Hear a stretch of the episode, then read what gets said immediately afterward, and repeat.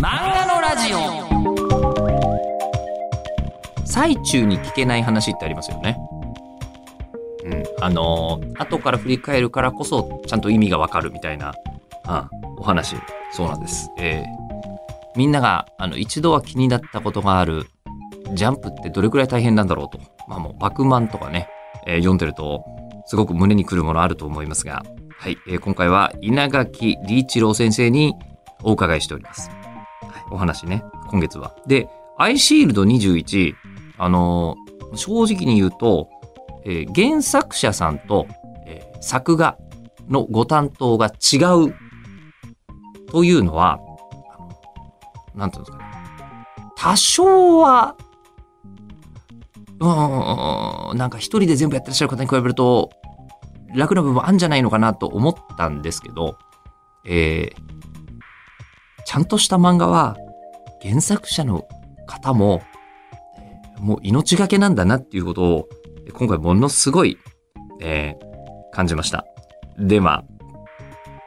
まあ、原作者の方がどんな風にして連載に臨んでいらっしゃるのか、なんかもう本当、あの、もりもりに感じます。ので、えーお聞きいただきましょう。どうぞ。でもただ、あの、当然自分で責任を負わなきゃいけないとなると、もう机の前から一歩も離れられないと離れられないいうクオリティを意地でもちょっとでも上げなければっ上げろの世界ていうのをずっと、もう最後までできているのにもかかわらず、そうです。それが、あの、もちろん、そこまでやんなくてもいいですけど、それもやれとも言われないですけど、ん。その結果は自分が負うってことですね。ってなったら、ね、しかもそして村田先生も同じ船に乗ってもらっちゃってそうなんです、そうなんです。自分だけの船でもないですし。で、でもそれでもうアイシールドだって2009年までですか？続かれたはい、のが。はい、7年やってましたね。7年間それや、やると、もうなんていうんですか、あの、こう、ワナビーとは全く違うし、はいはいホイチョイで働いてらっしゃった頃とも全く違うし、はいもう終わった時の肩の荷の折り方とかすごいんじゃないですか。いや、終わった時はね、今でもすごい覚えてるんですけど、まあ、ちょっとこれ順を追って話していくことになっちゃうんですけど、大丈夫ですか？ぜひぜひ、ぜひ、いや、聞きたいです。あの、大体、僕これ、周りの作家さんにもインタビューをして、あの、おそらくこうだと思うんですけど、3、4年目ぐらいで地獄のくたばりがやってくるんですよ。心が病むんです、もう。もうダメだってなります。昔あの聞いたのが、千葉哲也先生が5年サイクルだっての聞いたことあるんですよ。あなんかああんのかもしれないですね、ええそれが。あの、もしかしたら今の週刊のページ数とか要求される、あの、絵のクオリティとかだと、ももうちょ、それがもうちょっと短いとかなのかもしれないですね。とにかく、連載始めて、1、2年目って、もう脇目も振らずなんですよ。うん。もう、あの、そんな余計なこと考えてらんないですか。ら、もう戦場で残壕で撃ってる状態なので、もう死ぬか生きるかで戦ってるんですけど、それが3年目ぐらいになってくると、あの、まあ、アニメとかも動き出して。ちょっと安定してくるんですよね。えっ、と、確かに2002年に連載開始して2005年に、えっ、と、アイシールドはアニメになってるそうなんです、そうなんです。はい、はい。あの、それで、まあ、とりあえず打ち切られる危機みたいなのはなくなった。だから今までは残壕で戦ってたのが、とりあえず鎧着て、うんなんかまあ、撃たれはしないっていう状況で、あと何発撃てるかみたいな感じになってきたところで、ちょっとね、あれ？俺、これでいいのかなって思うんですよ。これ、割と多くの作家さんがそうなんですけど、全員とは言わないですよ。全員とは言わないですけど、少なくとも僕がヒアリングした作家さんはみんなそうでしたね。な、何を疑問に思っちゃうんですか？あの、1、2年目で全部犠牲にするんですよ。あの、じもちろん自分の健康、体型、モテとか全部犠牲にするんですけど、寿命をどんどん削っていく感じですから、あの、3年目になった時に、俺これ何やってんだろうってなって。人生の方から、そう、呼び声がそう、ええ人生を幸せにするために頑張ってたはずなのに、自分の人生全部えぐって、人気取って、とりあえず安定しました。さあ、もっと頑張れってなった時に、え、なんで？って。で、これはちょっといやらしい話ですけど、僕は違いますよ。僕は違うんですけど、ちょっと保険ありますけど、僕は違うんですけど、3年目、4年目になると、あの、すごい大ヒット作家さんだと、もうお金的に上がっちゃうんですよ。まあ、普通の人生でまとも必要な分はもうそうなんです、そうなんです。そんな、浪費しなければ、もう一生生きていけるお金が手元に入ってくる。あの、僕は違いますからね。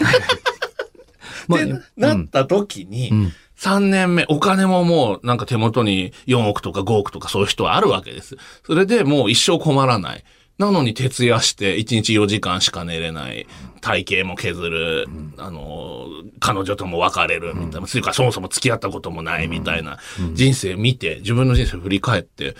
え、もういいんじゃないっていうふうに 思う瞬間っていうのが大体3年目か。うん。4年目ぐらいで訪れて、でもそんなにね、あの漫画に対してみんな甘くないですから、あの心持ちが。書かなきゃいけないのはもう間違いないっていうところで、自分の疑問と責務に有利が生じちゃうんですよ、ここで。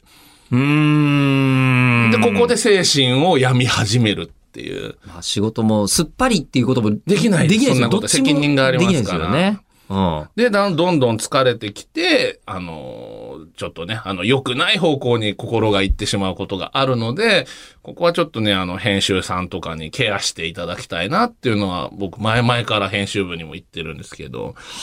もう、それはもう、なんて言うんでしょうね。あの、こう、仕事としての限界値ですよね。限界ですね。人と、人のまともな労働量ではないので、多分漫画って今の求められるクオリティだと、一部のごく天才を除いては、月に30ページぐらいが僕限界なんじゃないかと思うんですよね。ででも実際は週刊連載ってなると月に80ページぐらい書くことになるし、他にも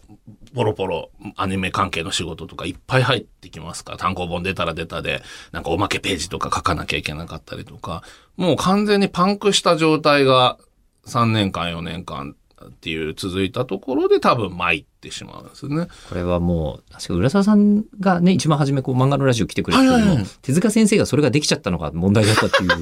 話を、ええ。まさに神呼ぶ神がそうだったから、このシステムで回り始めちゃったけど、でも確かに昔に比べると、はいあのなんか割と救済多い時代にはなってきたなって感じはしますけど、ねやっぱそれはもう人の限界ですよね。人の限界。あとこれは今の作家さんのために、名誉のために言いたいんですけど、手塚治虫さんって、えっ、と、生涯通してみると月にすごいページ数書いてるんですよ。300枚とか書いてるのか、ちょっとデータ間違ってたら申し訳ないんで適当なんですけど、それを引き合いに出されるとちょっと困ってしまうというか。それはもうそうでしょこれはですね、手塚さんが天才だっていうことの以前に、クオリティが違うんですよ。あの、絵その、うね絵の求められる、うんうんあの、時間のかけ方がもう全く手塚先生の時代と今では違うので、で手塚先生がいかな天才でも、今の求められるクオリティの密度の絵を描いたら、やっぱり同じぐらいしか僕は描けないと思います。それぐらい作画に時間がかかるようになってるので、で、僕らがやってたのは2002年から、あの、アイシールドで言えば2009年。それぐらい僕らがデビューしたその頃より今の漫画ってさらに当然緻密になっているので、あの、今の、今時の若いもんはじゃないんですよ。逆なんですよ。僕らはまだマシだったの世界なんです。今の若い子はもっときついので、まあ、あの、デジタル作画になってちょっと楽になった部分もね、もちろんあるんですけど、総合的に見ればやっぱきついので、やっぱ今ね、どんどん救済も増えてるし、それを今の子を責めないでいただきたいっていうのはありますね。昔タモリさんがね、今の若い子たちはみんな本当に面白いなって 言ってましたけど、いや、そう多なんです。どんどん漫画界って進歩していくんで。漫画って面白くなっている部分と、ね、あの昔がすごかった部分となんか両方ある不思議な世界だなと。思ってるんですけど、いや、じゃあまあとりあえず、ジャンプの連載を、はじめこう、あの、アイシールドに関しては予定していたところまで行かれてるわけ。そうですね。4、5ですよね年目でちょっとくたばったんですけど、はいはいまあなんとか鞭打って、うん6、7年目で、んあ、やっと終われるっていう、終われるですね。うん。で、やっと7年目で、畳んで、えー最終話を書くときに、もう、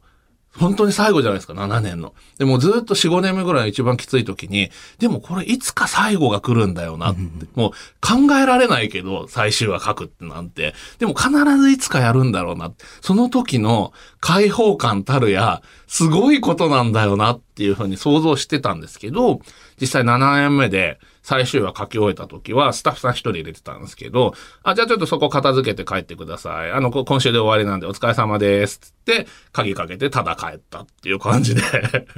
全然なんか、実感ねーって思いながら、考えとかじゃなか考った。えゼロでしたね。むしろ読んでる読者はありましたよ。考え。多分、はいまだ全然仕事があるからなんでしょうね。その後もコミックスの仕事とか、はい。まだまだ実は続いてるので、アニメ関係のことはい。とか。はい。はい。で、アイシールドの連載が終わって、3、4ヶ月して、本当に仕事がもういい加減に終わりってなってきた時に、僕は全部目の前にあった大量のアメリカンフットボールの資料とかを紐でくくって、押し入れの奥にドーンとしまって、もうアイシールドもしまって、一切目に入らないようにした瞬間に、ようやく終わって泣けましたね、その時は。はあやっと終わったっていうので。壮絶ですね、改めて。地獄でしたね、7年間。じゃあ、それをやると、あのーもう、もういいやっていうふうにはい。思っても不思議はないと思うんですけど、はい。でもやっぱりまた連載始められるわけじゃないですか。これもね、ちょっと話すと長いんですけど、大丈夫ですか？むしろそれが聞きたいです。えいや、僕もそれもすごい気になってて、あの、アイシールド最初のね、連載中とかってもう、とにかく終わりたくて仕方がない。あこれちょっと語弊があるんですよ。はいやめたいわけじゃなくて、完結したくてしょうがない。うん。あの、うん。ちゃんとしたものを書きながら完結させたくてしょうがないっていうのがあって、一歩早く終わった、あの、仲間とかに、どうっていう風に、終わってどうって聞いたら、あのね、稲垣くんって言われて、これ、俺も連載中はやめたいしか考えてなかったんだけど、不思議なことに、連載終わって、1ヶ月も2ヶ月もすると、また書きたくなってくるんだよって言われて、ああ、かっけえって思ってそういうもんかって思って、自分アイシールド終わって3ヶ月経って全部閉まって、泣いて、それから半年1年経って、なるわけねえじゃんって思って。え やっぱり今いいわーってなるんですね。だってもう、はるかに楽ですから、うん生活が。うん。で、これ、本当に書きたくなんのかなっていうふうに思って、また他のね、始められた作家さんとかに、なんでまた始めたんですか、まあ、特にね、その、もう特にお金的には上がってる方とかに、あの、僕はもちろんそんなことないですけど、あの、上がってた方に、うん。あの、何々さんなんてもうね、なもう何十億も持ってるわけじゃないですか、つって、なんでまた書くん、書いたんですか？っていう話をいろんなね、作家さんに僕ヒアリングしたんですけど、まあ、お皆さんね、えーゆおっしゃることちょっとずつ違うんですけど、僕の中で一つに無理やりまとめると、大体の傾向としては、世間から用なしになっちゃうのが辛いっていうのは一つの答えとしてありましたね。うん。確かに楽なんだけど、あのーもう終わった人になっちゃって、みんなと繋がれなくなる。みんなから必要とされなくなるのがちょっとしんどい。から、また、うんなんとなくやってるみたいな話は聞きましたね。うん。でもそういうふうにはい。ならなかったんですよね、稲垣先生は。これ全然ならなかったですね。ならなかったはい。けども、先ほどの話だともう1000個ぐらいは、はい。もうまだ書きたいというか、はい漫画にしたいなって思うイメージがある。はい。からですか？いや、あのー漫画描きたい、あるんですよ。た描くと楽しいんですけど、辛いの方が多すぎて、はい、はい。一方ゲームとかって楽しいしかないじゃないですか。やってる分にはやってる分には。ええあの、始めるコストもすごい、ただスイッチポンで始められますから、すごい楽だし、やっぱりそっちに流れちゃうんですよね、人は。なんであんな大変な、特に週刊連載ってマジ地獄なので、うん。あの7年間を俺は一生忘れないぞと思ってたので、うんずーっとやらないでいたんですけど、ちょっとこれは一般論じゃなくて、僕の話なんですけど、突然、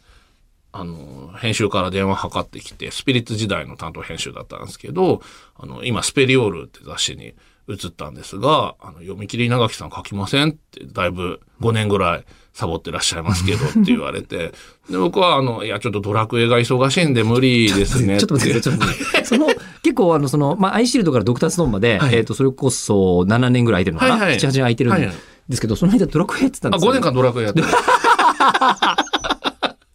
え世に出る、あの、わかりやすい仕事ってのはあまりなく、あそうですね。なんか読み切りとかちょっとやったような気もしますけど基本的にはドラクエを5年間やってましたね。ドラクエやってて、ドラクエ10、オンラインのね、オンラインの方、まあ、無限にできますもんね。そうなんですよ。だからもうずーっと一日中、はい。それやってるっていう状態で。で、そこに編集さんが、スペリオールの編集さんが電話が。で、あの、稲垣さん書きませんって言われて、ちょっとドラクエ忙しいんで無理ですねっていう話したら、あの、作画の先生が、稲垣さんちょっとご存知かわかんないですけど、池上良一さんという方でって言われた瞬間に、あ、あのね、それは書きますって言って。え、え、え、え、え、ちょっと、ちょっと待ってください。はいあのー僕、こ今回、稲垣先生、あの、その、作画の先生と原作の先生ってタッグのようにはい、同じ方がずっとやってるパターンもあれば、ありますね。稲垣先生は全く違うはい。タイプの方で、はい。それぞれ、でもなるほどって思う作画家の方とはい。組んでらっしゃるんですが、えっと、まず、はい。しかもそれ7年、え、アイシールドから7年で、はい。トリリオンゲームの方が最近始まってますけど、はい。先に池上良一先生の原作のために書かないかって連絡があったんだ。そうなんです書かがあったんです。そうなんですか。で、もうとにかくと担当編集に、いや、知ってらっしゃいますか？じゃないでしょっていやいや、池上良一さんですよね。池。上良一さん。あの、これあの、その実際に電話で言ったんですけど、あの、これは言わせていただきますけど、池上良一先生の作原作を書きませんかって言われて、断る原作者はこの世にいないですよ。まあ、そう。そうですよ。そうだよね。ええで、まあ、もう二つ返事で、とりあえずやりますっていう話になって、超久々に書いたのが読み切りなんですね。それ、拳侍というタイトルの、池上先生と組んで書いて、初めて書いた読み切りなんですけど、それが、ちょっと人気がすごく良くて。そうでしょうねありがたいことに。うんえで、あの、まあ、せっかくだから、連載もそのうちやりたいねって池上先生が言ってくる。ただ池上先生もう決まっちゃってたので、次のあ作品が。次の仕事はいはいなので、あの、そのうちやろうね、みたいなこと言われてて、で、担当編集に、池上先生はほらもう、あの、決まっちゃってますけど、稲垣さん結果良かったんだから、連載書いてくださいよって言われて、まあ、渋々僕も、ちょっといろいろ書いてたら、あの、ちょっとこれ、ジャンプくせえなって思い始めて、スペリオールに書いてるのに自分で。それよりね、自分でよく見てみたら、これはジャンプ向きだなって思って、それで、担当編集に、すいません、か実際書いたんですけど、これあまりにジャンプっぽいので、あの、ジャンプでね、これだけ育ててもらって、後ろ足で砂かけるように出てくのもあれなので、これちょっとジャンプに持ってかせてくださいと。で、ジャンプがいらないっていうふうに言ったら、スペリオ今度あなたに見せますからっていう話をして、ただそうするとちょっと本当2番手の女みたいな言い方になっちゃって申し訳ないので、あの、もし仮にこれで、ジャンプに通ったとしても、スペリオールはスペリオールで必ずやることをお約束しますからっていうふうに言って、ジャンプに持ってったのがドクターストーンです。えじゃあ、あの、え、池上良一バージョンのドクターストーンがあり得た？あ、いや、でも池上先生はもう決まっちゃってたのので時はない、けど別の別の方になるでしょうけどと。はいはいいうことで書いてたんですけど、それがドクターストーンで、で、ジャンプで連載が決まっちゃったので、すいません、決まっちゃいました。でも、お約束はちゃんと僕しましたから覚えてますからねっていうふうに言ってしばらく連載したところで、えー編集が、あの、稲垣さん、あの約束あるじゃないですかって、池上先生がようやく前の連載を完完結させたので、ちょっとぜひって言われて、で、トリリオンゲームが。トリリオンゲームです。そういうことなんですか？す。す。いません、長話いや、でもめちゃくちゃ面白いですけど。ええー、すごっ。いやーで、そして、はいあのーまあ、まだトリリオンゲームは完結もしてないので、はいあの、あんまりね、なんていうんですか、あの、こう、今までで一番面白かった連載とまだ言い切れてないのですが、はい僕、ドクターストーン初めから最後まで、はいマジ面白かったんですよ。あーありがとうございます。本当に、あのーなんていうんですかね。え昔、こう、あの、JAXA の人と話をしていて、はい。えー、JAXA の人も、はいなんで、あの、その JAXA の人になったかというと、ち中学生ぐらいの時に、えー宇宙戦艦ヤマトが好きすぎて、はいはい。で、最終的に俺も宇宙船作りたいって言って JAXA の人になったと。はい。で、フィクションとはそういう力があるんだ。はいはい。話をしてて。で、その人が、あの、今子供がいるんだけど、はい子供が異世界転生ものばっかり見てると。はいはい異世界転生ものばっかり見てて、あの、いいんだけど、それで人生、異世界に行くとかいうことが目標になっちゃうと、ええなかなか難しいかもない。ないしみたいなはいはい。話に対して、はいで、多分ドクターストーンって、そこの志がむちゃくちゃ高えぞっていう、あれあの、間違いなくあれ読んだ小学生で、はい将来科学者になる子いますよね。ああ、いたらありがたいですね。絶対いるなと思って、はいで、そこのなんかこう発想の本質のレベルがちょっと他の漫画と違うぞと。って思って、もう初めからめちゃくちゃ夢中で読んでて、で。最後も、ここかっていう、ええでも終わり方言いませんけど、まだ読んでない方も、はい。やっぱり素晴らしいなと思ったんですけど、やっぱりじゃあこの連載にはい、その書き始めてジャンプくせえぞって思った時も、はい。もう1000個の中でもはい、特にこれはやっぱり、はい。もうすげえぜって自分で思えるものを作りそうですね。た。ただまあ、その、アイシールドの時は、その、つながり持ちたかったっていう、ちょっと邪念がある一種ね、あって、その選考の中から選んだっていうのはあるんですけど、今回の場合、そういうのはなかったので、まあ、なんか良さそうなやつをただ、良さそう。はい。ちょっと今、ノリで面白くなりそうなやつをっていうので、それで、それをスペリオールの担当に、ドクターストの原型を話したら、おそ、それいいっす。それやりましょうよって言われて、あ、じゃあまじ、まとめてみますって言って、まとめたのに、ちょっとジャンプっぽいなって思って、で、編集に、すいません、あの、これ書いてください、面白いですよって言われて書いたのに、ジャンプに持っていかせてくださいって僕はひどいことを言って、なので、お詫びとしてちゃんとスペリオールでももちろんやりますからっていう話をしてっていう流れです。え、で、じゃあ、ジャンプの方にもドクターストーン持ってったらやっぱ面白いっすねってなるわけです、ね。やっぱ単純に連載会議なので、ああ、はい。あ担当はもちろん見ますけど、担当は見て、あ、もうこれ出しましょうっつって、出して、連載会議に通ってっていう感じですね。で、また、坊一さんね、さっきもちらっと言いましたけど、はい。僕あの、こう、まあ、モーニングで、その読み切り、SF 読み切り読んだ時に、はい。なんかすっげえ面白い話があると思って、はい。ええ。単行本乗るかどうか分かんなかったんで、最終的に、えーモーニングばらして PDF にしたのも自分で覚えてる作品があるんですけど、まあ、まあ、後々ね、ちゃんと、ホテルかマグロのやつでホテルだ。そうですそうです。はい。で、ホテルが、えっと、ちゃんと単行本化されたので、はい。もちろん買いましたけど、はい。ええ。っていうのがあり、はい。ジャンプなんだ、ただジャンプなんだって思いましたその前にね、ええ。あれは、僕が昔、はい。なんか海外のインタビューかなんかの時に、今注目してる作家さんいらっしゃいますか？みたいな話を受けた時に、坊一さんって方がもうめちゃくちゃ絵が上手くて、あの、当時ウォールマンっていうのを書いてらっしゃったんですけど、坊一先生は、そのウォールマンっていうやつの絵がもう僕衝撃受けたんですよっていう話をしてたのを、僕の担当編集、ジャンプの担当編集が覚えてて、で、坊一さんがなんかある時に、ジャンプでやりたいって言ってるっていう話が出てきた時に、僕の担当編集さんが、あ、そういや稲垣さんなんか坊一さんすげえって言ってたなっていうのを思い出して、え、じゃあここ組ましたらいいんじゃないのっていうことで組ましてくれた感じですね。へだからもうその時に本当に僕、人生好きなものは言っとくべきだって思いました。それはわかります。これはでも声大にして皆さんに聞いてらっしゃるこれ、皆さんに言いたいです。あの、嫌いなものより好きなものをん言えってういう。ん。必ずいいことが起こるから。それはわかりますね。本当に。なんか、あの、好きで、好きって言ってたんで、司会やりますか？みたいなのがあありますいっぱいあります。いっぱいありますからね。はいい、や、本当そうですね好きこそものの上手なれっていうのは、あの、好きなものだとね、うまくなれるよう努力できるっていうのが本来の意味でしょうけど、本質的にはね。でもそれ以外に僕、好きって言ってると、周りがセッティングしてくれるっていうのはあると思うんですよね。大体みんな悪意ないですからね。悪意ないですそういう時にね。あと、これは人をたくさん誘ってる人ほどわかるんですけど、人を何かにスカウトしたりとか、やってみないって誘う時って、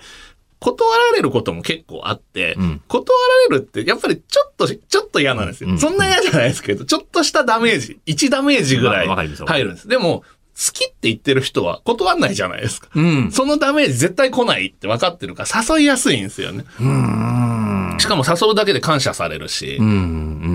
あ、好きって言ってたから話振ってくれたんだっつって。仮に断るとしても、ありがとうございますってなりますから、その誘った人がい嫌な気持ちになんないんですよね。うん。いや、好きをはっきりさせとく？そう。むしろでも嫌いは言う必要も本当にあんまないですもんね。ないですないですないですよね。嫌いは逆に言っとくとデメリットがあるのがあるんですよ。例えば、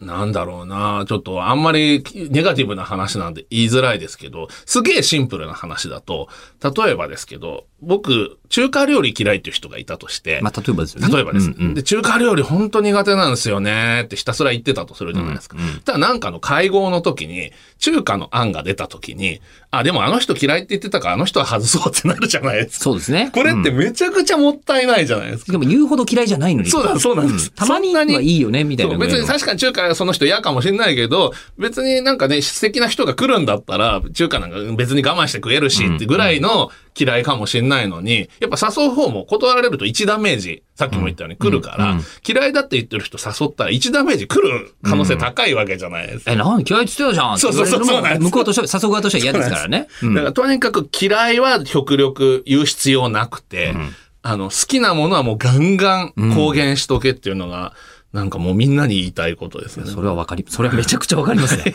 本当によくわかる。えええじゃあ、あの、それこそじゃあドクターストーンの、はい。はい。科学好きとかすごいおっしゃってたいやー、ね、連載って、ほんと大変なのね。で、一応こうあの、お金に関してお伺いすると全部僕は違いますけどねっていう、あの、注釈が入るっていうところが、あの、稲垣先生の本音じゃないかと。お仕事はしたいんだと思いますが、えーただ、あの、ドクターストーンの時に、えー書きたくなるかと思ったら、すぐには、えーなりなるわけねえじゃんと。えードクターストーンが、っていうかな、なんていうんですかね。あの、ドクターストーンを考えつくまでに、うん。アイシールド終わってから、もう一回やりたくなるまでならなかったと。いやー。でね、あの、こう、まあね、池上先生と、もう、そんな早い段階から接触があったんですね、ということで、さらっとトリリオンゲームのお話はもう出てきてるんです、実は。えーそうなんですよ。これまだね、ドクターストーンのお話になってないんですよ、具体的にはね。で、えー次回はですね、あの、僕本当に、ドクターストーンめっちゃ好きでして、えーすっごい聞きたいこといっぱいあったのですが、では、えー次回配信は1月22日日曜日午後6時予定でございます。では、また来週。